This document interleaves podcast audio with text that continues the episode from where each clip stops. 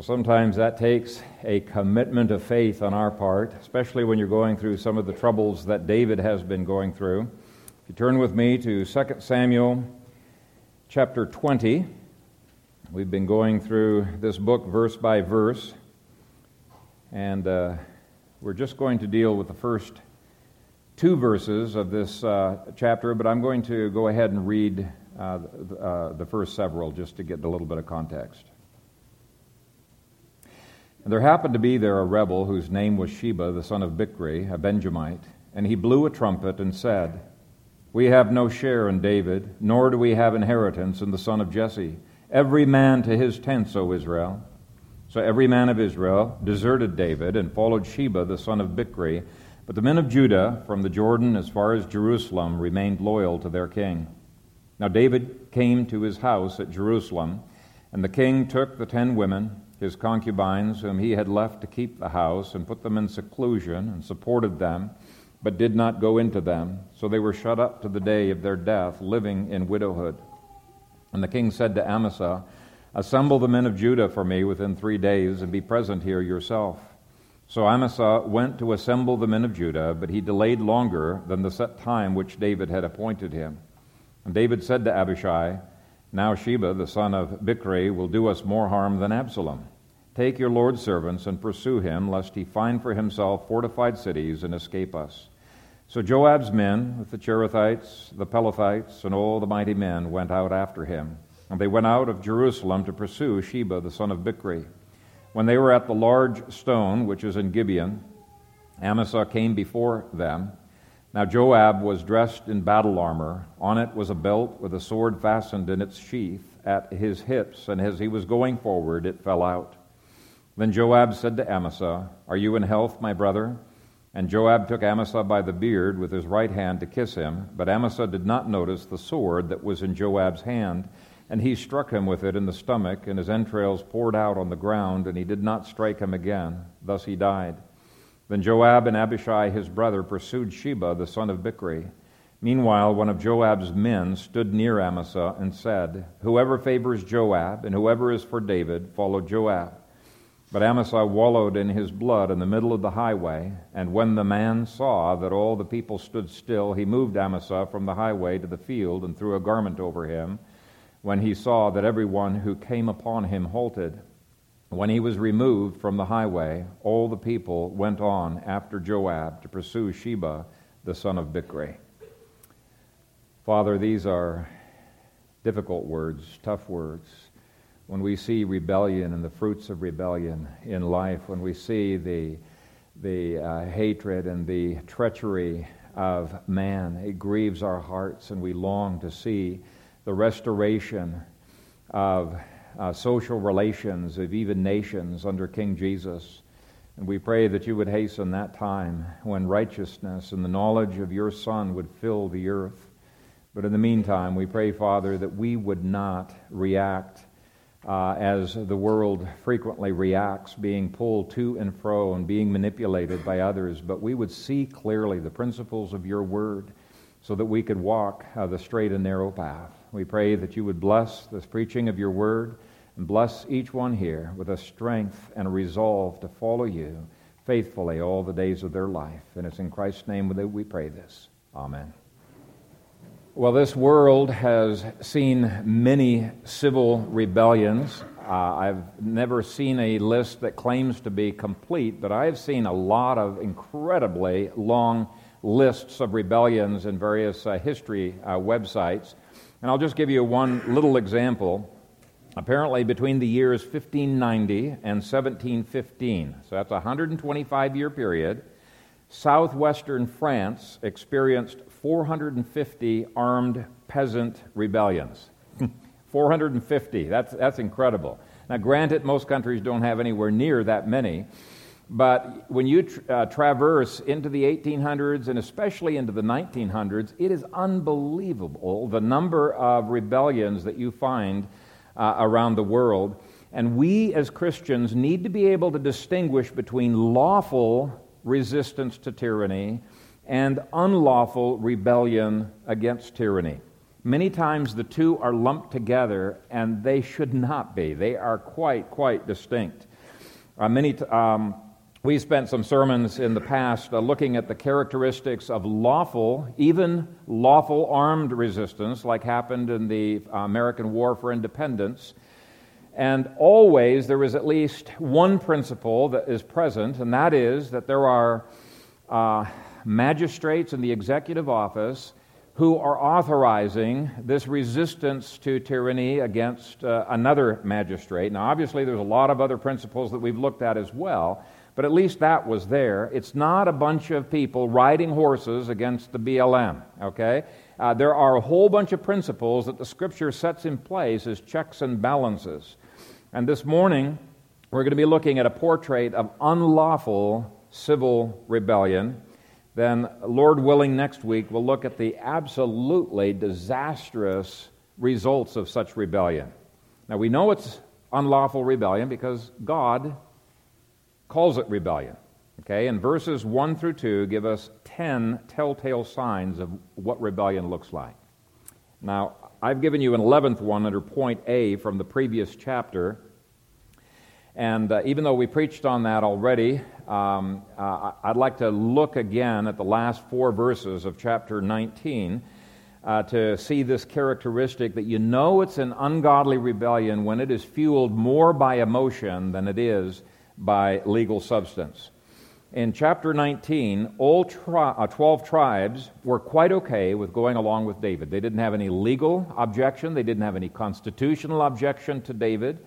The only thing that made them quit was that they were offended. They were very, very offended. So take a look, beginning to read at chapter 19, verse 40. Now the king went on to Gilgal, and Chimham went on with him, and all the people of Judah escorted the king, and also half the people of Israel. Just then all the men of Israel came to the king and said to the king, Why have our brethren, the men of Judah, stolen you away and brought the king, his household, and all David's men with him across the Jordan? So all the men of Judah answered the men of Israel, Because the king's a close relative of ours. Why then are you angry over this matter? Have we ever eaten at the king's expense, or has he given us any gift? And the men of Israel answered the men of Judah and said, We have ten shares in the king. Now keep that in mind. When we look in chapter 20, they claim they don't have any share in the king, but here they say, We have ten shares in the king, therefore we also have more right to David than you. Why then do you despise us? Were we not the first to advise bringing back our king? Yet the words of the men of Judah were fiercer than the words of the men of Israel. There was no substance to their offense, it was all emotion. Okay, and we saw uh, when we uh, preached on that, we saw that this was complicated by uh, regional and cultural differences that existed between the North and the South. There were prejudices that added fuel to the fire, but this whole outburst was emotional. And when you get into groups that resist the government, and all you hear is anger over injustice, and there's not a lot of constitutional or legal or theological arguments, watch out. Rebellion is often rooted in emotion. Now, contrast that with the stable emotions that you find in uh, George Washington and the colonial magistrates. They had these very well reasoned tracts, and they had longer articles, and they had books that were written uh, trying to help people to understand why this was a legal resistance to the, to the Brits and cautioning them against uh, any kind of a, what they called a Jacobite attitude. That was the revolutionary attitude of the, of the French uh, that was not lawful. By the way, uh, just to show you the difference in attitudes and reading levels, the Federalist Papers that, you know, homeschoolers like, wow, do I really need to slog through that? And the Anti Federalist Papers, that was like regular newspaper reading that everybody was dialoguing. You, you, couldn't find probably a farmer that hadn't read these things and could argue and debate with you on those things. Uh, that was the kind of level of, of intellectual debating. Is this really lawful? Is this something God would have us to be involved in? So they had a much higher level of reading, were not so easily duped. So, anyway, this is the first thing to watch out for is there more to this than simply people being upset and offended? And of course, this is true in other areas of life as well. When resistance to parents is based on emotion, more than it is on calm, humbled, well reasoned petitions to their parents, it's likely rebellion. Uh, when resistance to church tyranny is based on emotion, it's likely growing in the demonic soil of rebellion uh, rather than divine rights Presbyterianism, which, by the way, you guys ought to probably study because uh, divine right Presbyterianism talked about the laws that govern a church and it shows the lawful ways to resist tyranny within the church. Uh, it's some great stuff that was written in the 15 and 1600s. But when resistance to the state is fueled more by emotion than it is by substance, run, don't walk, to the nearest exit. Those kinds of meetings will appeal to your baser nature, and they're going to probably start causing these emotions of rebellion to rise up within yourself. Now, let's look uh, at 10 additional signs of rebellion that we can see in verses 1 through 2 of chapter 20. Verse 1 begins by saying, And there happened to be there a rebel. And that first phrase there happened to be there indicates a spontaneous action, not something that's well thought through and planned. And it makes sense that there's going to be a spontaneous action to the spontaneous emotion that occurred in the previous chapter. Somebody lights a match, people get all upset, and some wise guy say, hey, we ought to secede.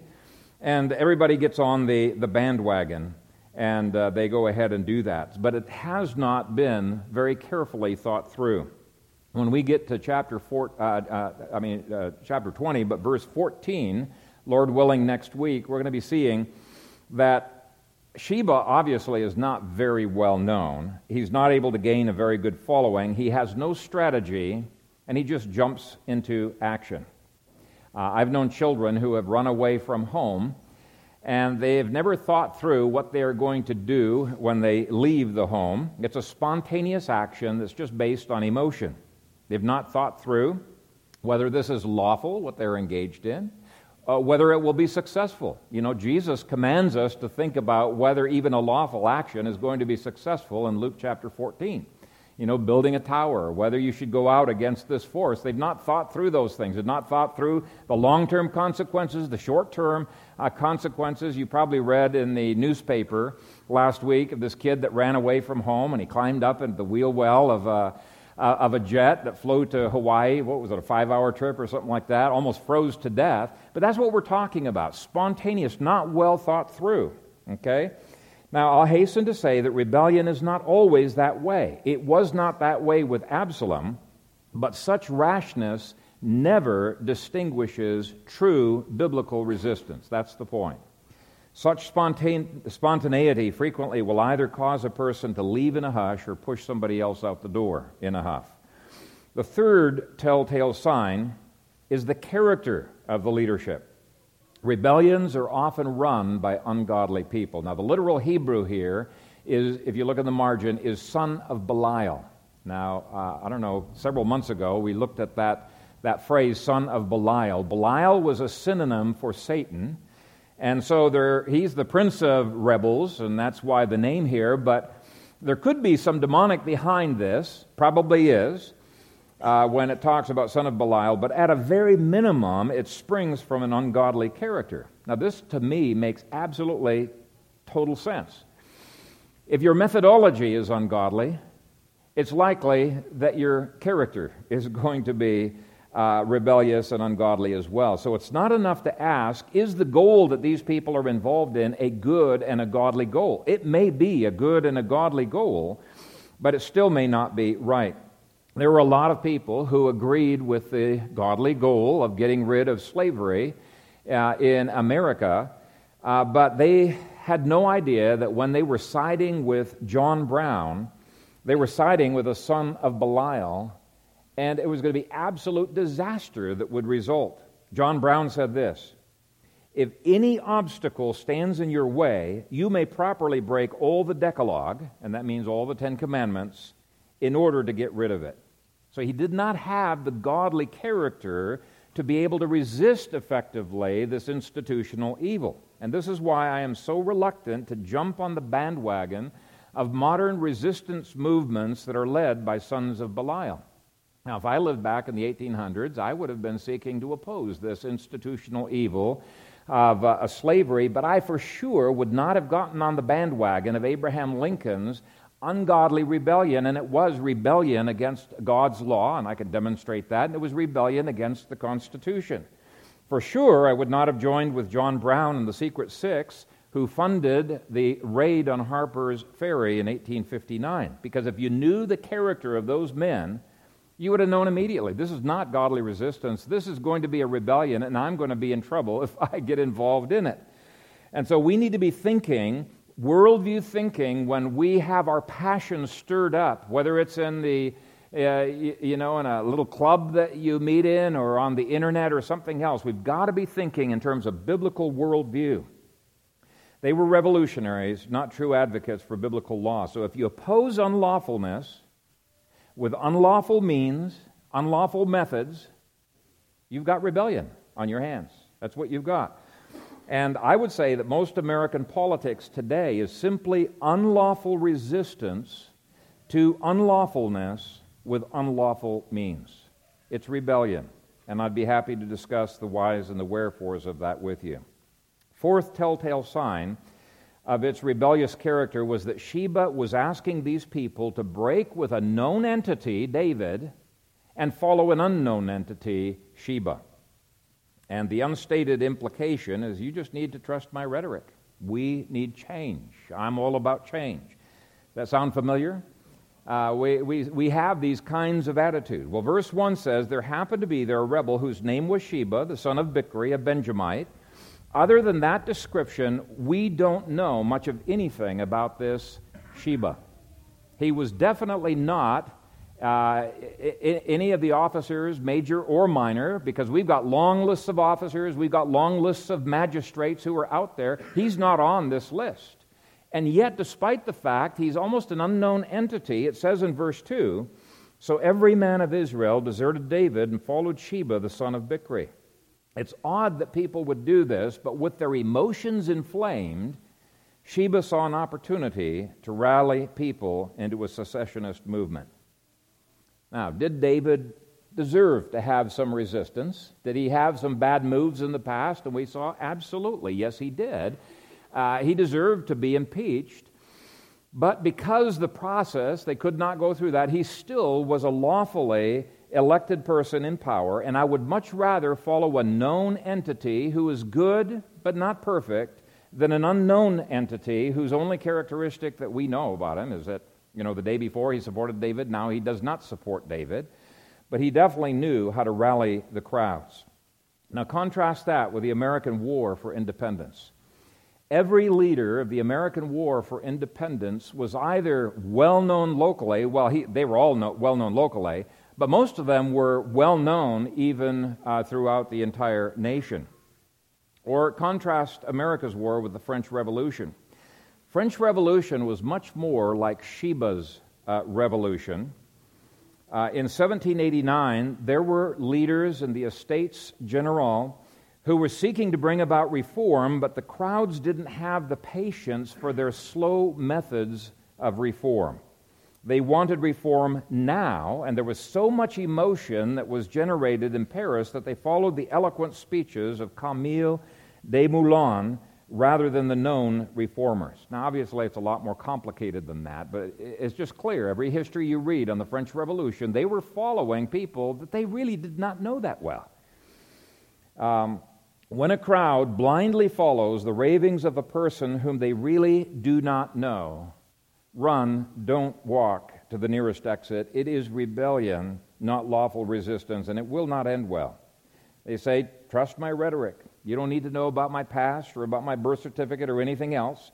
And if we just blindly follow any American from any party, and we're running after them into the charge without knowing much about them, just because they've made promises to us, we are not very smart we'll find that the Sheba who rebels against the problems in a David has just as many problems, if not more.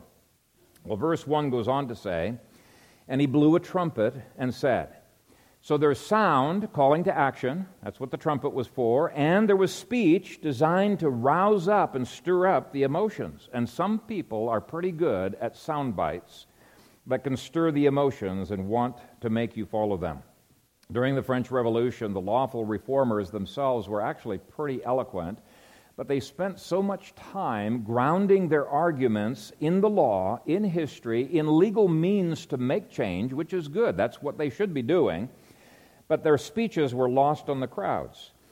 But Danton, Marat, and Robespierre understood the language of the people. Even though there was almost zero substance to their speeches, they knew how to stir the emotions of the people, how to connect with those people's frustrations, and there was a lot to be frustrated about.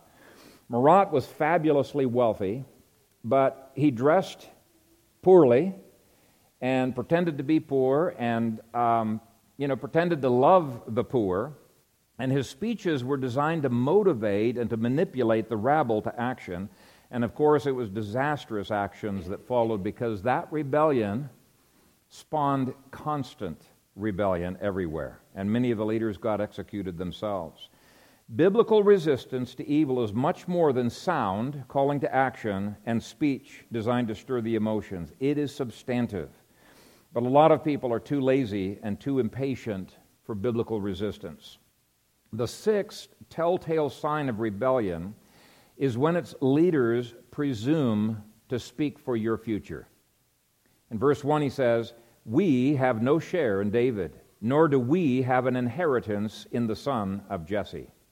Now, with that we, he was speaking on behalf of the people. And a good question to have asked is like, uh, Who appointed you to represent the people, and who are you anyway?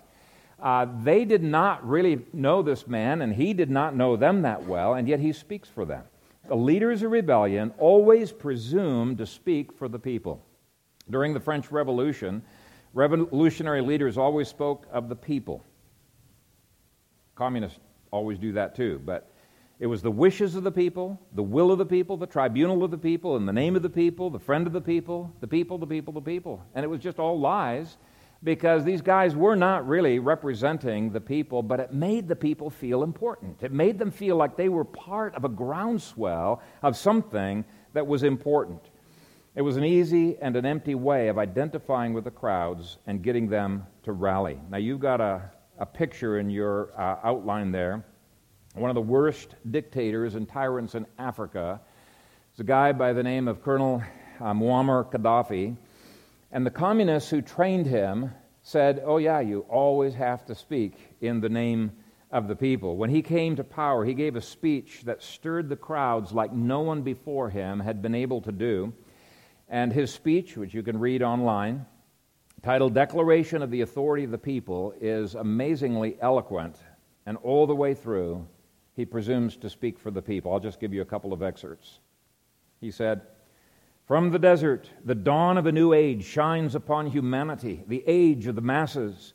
For the desert is neither arid nor desolate. From the desert, and on this fateful day in the life of our people, nation, and mankind, comes forth the ringing voice of a people announcing the establishment of the authority of the people, the birth of Jamahiriya, the beginning of the age of the masses. Popular direct authority is the basis of the political system in the socialist People's Libyan Arab Jamahiriya. The authority is for the people, who alone should have authority. The people exercise their authority through the popular congresses, the people's committees, the syndicates, the unions, the professional associations, and the General People's Congress. And he just goes on and on, presuming to speak uh, for the people. It's all about the people. Yeah, right. He was one of the worst dictators to put the people under his boot. But this is common rhetoric that we need to recognize is out there. Well, we've got politicians who presume to do the same thing here in America. Rather than speaking on behalf of the Constitution, which they are sworn to do, they speak for the people, which sounds nice, but what does it mean? It is really empty. When a leader presumes to speak for your future, to speak your mind and your will, run, don't walk to the nearest exit. Uh, most politicians in America are rebels against the Constitution and against God's law, which they should be speaking to and speaking for. And instead, they foment rebellion against the Constitution in the name of the people. Let me give you just one tiny example from one slice of American life. One of the most eloquent defenses of this concept was the book Common Law by Chief Justice Oliver Wendell Holmes. It was a revolutionary book that masterminded judicial rebellion against Christian common law in the courts of our nation and substituted a concept of a living constitution that moves ever leftward to reflect the supposed will of the people. Now, of course, it just happens to be unelected um, members of the court that tell you what the will of the people is and what the mind of the people is. But um, uh, whether it's abortion, whether it's homosexuality, or anything else, it's an evolutionary concept that's always being in tune with the people. That's the concept that's in that book. He masterminded a massive rebellion in the courts, and this was one of the principles he used to eloquently do so. The courts, for the most part, in America, have become rebels against the Constitution, but far more importantly, rebels against God's law. The seventh telltale sign of rebellion is when people want to lead against lawful leadership. In other words, they inconsistently seek to overturn leadership and overturn authority, resist authority, while wanting people to follow their leadership and their authority. Okay, that's the inconsistency there.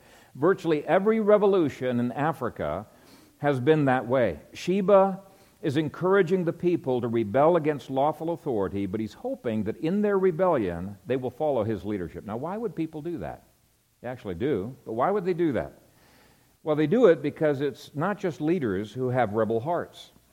And here's the problem if you rebel against lawful authority, you are modeling to others that it's okay for them to rebel against your authority. Okay? People don't always realize that this is the long term consequence of rebellion, but it eventually does come back to bite them. And the only way that a rebel like Sheba can continue to hold power is by seizing so much tyrannical power that he ends up being worse than the tyrant that he overthrew. And that's what happened to the French Revolution.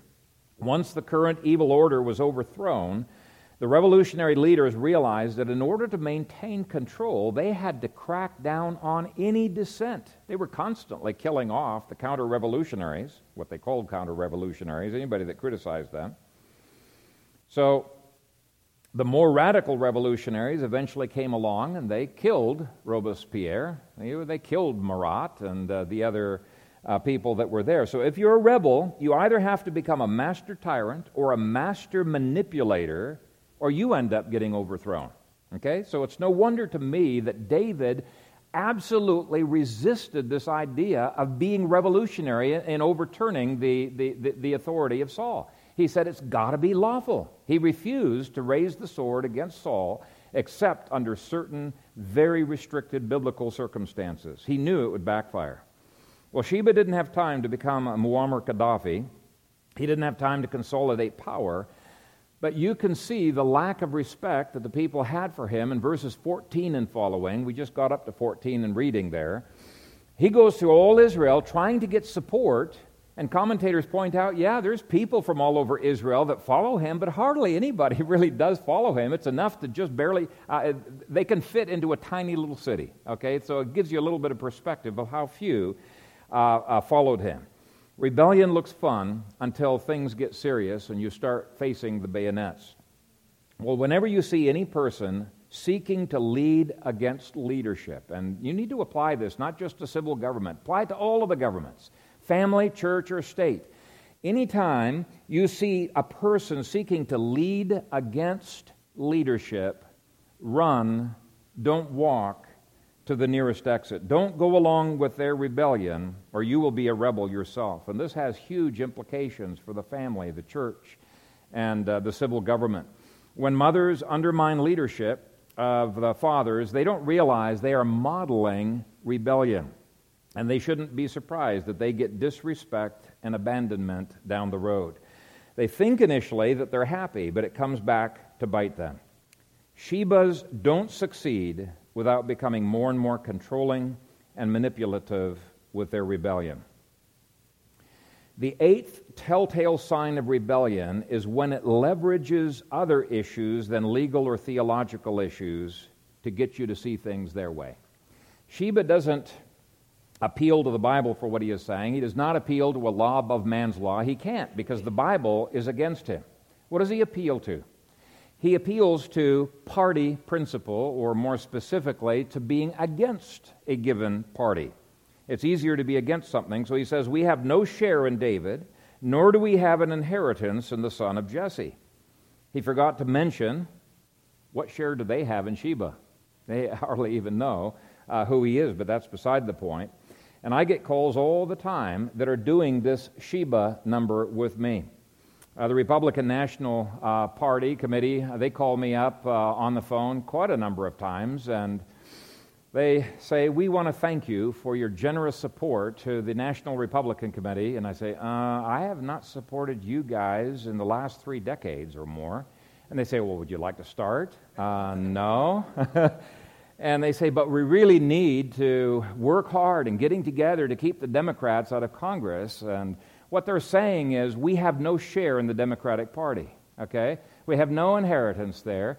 And I say, well, what about keeping unconstitutional Republicans out of the Congress as well? And it really doesn't do much good to argue with them because for every argument that you give, they just lower the price. Well, how about 50 bucks? How about 30? 25? 15? Uh, and I say, well, how about nothing until you guys quit putting forward Republicans who are against the constitutional and are radical. You know, you need to be cutting this out. I don't care about the party. I want people who are godly in government, and I want people in government who really will honor their pledge to uphold the Constitution like they swear to do. Doesn't do me any good to argue with them, except for feeling better, but. Now, what's weird about this statement here is that Sheba what he is doing here is doing the exact opposite of what he had said uh, just uh, a few hours earlier. Behind the scenes, he was supporting David. It was an incredible political switcheroo. In chapter 19, verse 43, he said, We have 10 shares in the king. Now we have no share. They had earlier argued vigorously. They had as much a right to be on David's administration as anybody else had the right. And I don't think I need to flesh this out for you to see that there's nothing new under the sun. These kinds of things have happened all down through history. But it's important that we start calling these politicians what they really are. They are rebels. They are rebels against God, they are rebels against the Constitution, and I am not interested in supporting rebellion. I'm interested in supporting lawful resistance to tyranny, and we need a groundswell of lawful resistance to the traitors in both parties in Washington. We need a back to God movement, a back to the Bible movement, and a back to the Constitution movement. Now, on this Bundy situation, why are conservatives arguing that we should, we should wrest this property uh, out of the communistic control of the Bureau of Land Management, the federal government, and put it into state control. I mean, if it's in state control, that's just as communistic, isn't it? Uh, it makes no sense to me to argue conservative. Conservative against what? You know, you're just a few steps behind the, the radicals of our generation we need to be arguing against a absolute standard, and it's the standard of God's, uh, uh, of God's law. But there really is no justification uh, for the state or the feds to be involved in that. But with rebellion, it doesn't have to make sense. You just have to be against something. The ninth ten tail sign of rebellion is that it is frequently, I won't say always, but it is frequently motivated by redistribution of wealth and class envy. Verse 1 goes on to say, Nor do we have an inheritance in the son of Jesse.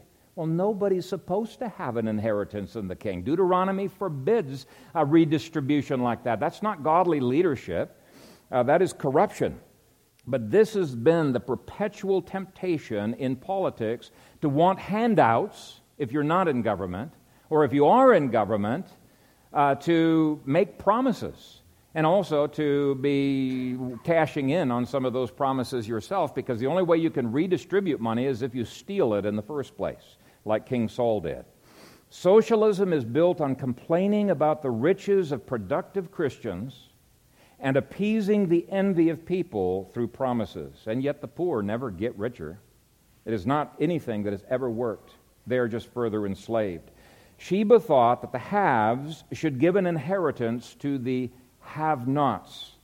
Nesta Webster's History of the French Revolution showed the constant appeal to class envy and constant promises that if they followed the revolutionaries, they would get rich at the expense of the nobles. That's what the revolutionaries promised in Ethiopia, where I grew up. Uh, and eventually, people bought it, and they had a communist revolution.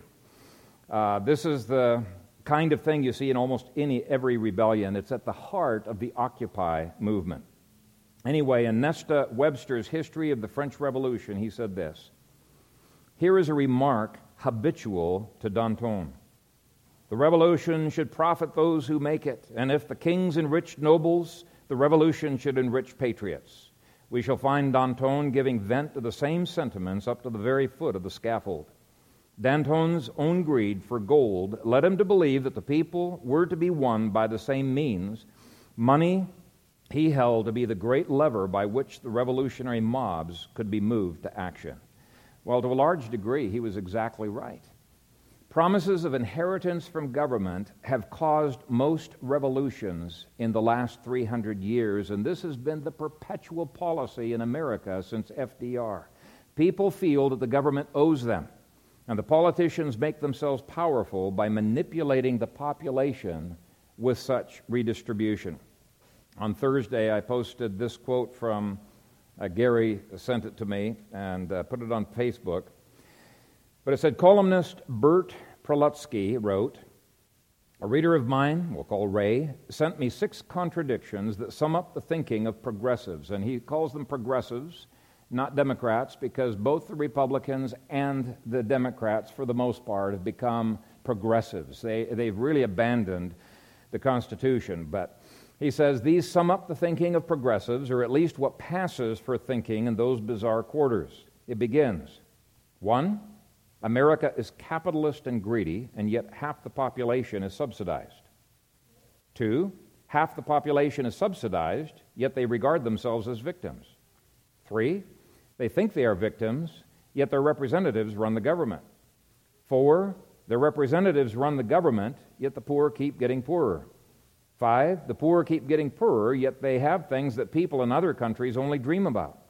Six, they have things that people in other countries only dream about, yet they want America to be more like those other countries, aka Obamacare and all of the other socialistic uh, uh, programs that have, have really impoverished other nations. So it's a bundle of contradictions that you see in these kinds of rebellious movements. Anyway, I thought it was well said. As I said before, this is at the heart of the Occupy movement protests around America. Okay? Those are not lawful protests against tyranny. Those are unlawful examples of rebellion, and the envy can be seen everywhere. In effect, they're saying we reject this government because it's not giving enough. Where's our inheritance? This indignation over economic inequality is at the heart of the Spanish indignados uh, protests. Anytime you see a protest against government that has anger over economic inequality and wants the government to do something about it, by definition, you've got rebellion. It's part of God's definition of civil rebellion. The protest demanding that the Republicans create jobs is a protest spawned by rebellion. And if you do not understand the difference between rebellion against tyranny and lawful resistance against tyranny, don't even get involved because you're going to be manipulated, just like everybody else. You're going to be manipulated. Lawful resistance always appeals to God's lawful order. And if you want to get educated on this whole subject, I would encourage you read some of the books from the 15 and 16 and 1700s. Those guys were brilliant. They thought through exegetically all of the scriptural basis for it. Books like uh, Defense of Liberty Against Tyrants, which you can download from Biblical Blueprints pen name Junius Brutus. It wasn't his real name because he would have probably been killed if it was uh, put onto the book. Junius Brutus, excellent, excellent uh, author. Another book would be Samuel Rutherford's book, Lex Rex, which means law is king, not the king is law. Uh, point J. says that you can tell that it's rebellion by the fact that it appeals to individualism and anarchy rather than to the covenant. I've seen some Thomas Paine's booklets, uh, you know, being circulated around. Let me assure you, Thomas Paine was not covenantal in the least. He was an individualist. He did not understand these principles. Most of our founding fathers did, but not Thomas Paine. They were very nervous about him. Anyway, the last part of verse 1 says, Every man to his tents, O Israel. This is not the states resisting tyranny lawfully. This is every man to his tents. This is not cities interposing themselves against uh, David. Sheba actually had no authority to call either one, uh, which would have been lawful forms of resistance. No, it was a call to individualism and anarchy, every man doing that which is right in his own eyes, rather than an appeal to any civil covenant. One commentator said this proverbial expression was the usual watchword of national insurrection, and from the actual temper of the people, it was followed by effects beyond what he probably anticipated. There is no covenant connection when every woman, child, man, you know, makes decisions independently. And some people's hackles will get up, you know, in some circles anyway, uh, by am I even making that statement? But it is absolutely true. Rebellion is the opposite of covenant relationships. The American War for Independence was not a revolution. It was not a rebellion. It was covenantal to the core. You read the Declaration of Independence, it doesn't make any sense apart from covenant theology. It's appealing to broken covenants, it's appealing to God's law order. And so, covenant families, um, uh, they should have a solidarity, and if there is a need for resistance to tyranny within the family, it should be done lawfully by way of appeal to the elders. Covenant churches should have solidarity, and if resistance is needed, God has provided ways of appeal, uh, even to presbytery. Same is true of various civil governments. There are lawful ways that the Bible gives to resist sin and tyranny within covenantal units. But rebellion has no patience for that. Rebellion takes matters into its own hand, and if the covenant unit won't listen up, we're out of here. You know, they just, they just walk. It's independence. Lawful resistance is always covenantal. Hopefully, I've emphasized that enough. Rebellion appeals to the individuals, to my desires, to what I am willing to put up with, and that has nothing to do with it. Covenantalism needs to look to what God wants you to put up with, not what you are willing to put up with. They may pretend to be doing this on behalf of the people, but rebellion always ignores the people who are in covenant with each other and ends up embracing anarchy. The last telltale sign of rebellion is that it is incapable of loyalty because there is no transcendent basis for resistance or for loyalty. Verse 2 So every man of Israel deserted David and followed Sheba the son of Bichri, but the men of Judah, from the Jordan as far as Jerusalem, remained loyal to their king. So there's clearly loyalty on one side, there's no loyalty on the other side, uh, but we need to ask why. Why was there the difference there? And I want us to take this uh, verse uh, apart piece by piece. The desertion is obvious, but I want you to notice it isn't 10 tribes deserting David, it's every man deserting David. They're not being loyal to the tribe, they're not being loyal to the covenant. They are not even being loyal to Sheba. Now, it may look like they're being loyal to Sheba because it says right there in the text, and they followed Sheba. But in what way did they follow him? They followed him in his rebellion, okay? They followed him by imitating his rebellion, but not by being loyal to him. They liked his rebellion, not him. They didn't even know who he was. How, how could they be loyal to him, okay? Lord willing, next week we'll see several disastrous consequences of rebellion but verse 14 and following highlight disastrous consequences to Sheba as well. Sheba went through all Israel trying to find some followers, and commentators point out, even though there were some from all of Israel that followed Sheba, it wasn't what he had hoped for. In fact, it was such a small number that they were able to easily fit in a small, tiny city. In verse 15, and rather than fighting for him, in the following verses, they chop off his head, give his head to Joab so as to avoid fighting. They're not loyal to him. Oh, sure, yeah, yeah, well, you can have his head. They were not loyal to him at all. So you know that it is likely rebellion when there is not any good basis for loyalty to the cause. They were against something in these verses, but they weren't for something. Since there was nothing transcendent that formed the basis for their resistance, there was nothing transcendent that could form the basis for loyalty. The most that they could say is, uh, you know, there's resistance for selfish reasons. Well, that's never going to take you through. It's not going to be a good basis. When push comes to shove, promising cell phones is not a very good basis for loyalty to Obama. Now, if there is no push or shove, yeah, people will take handouts, they will like them. But when times get tough, it takes the tough to keep going in resisting tyr- tyranny in either party. And unless they have a transcendent reason to do so, it will fizzle, it will fall, fall apart. Now, what do I mean by transcendent reasons?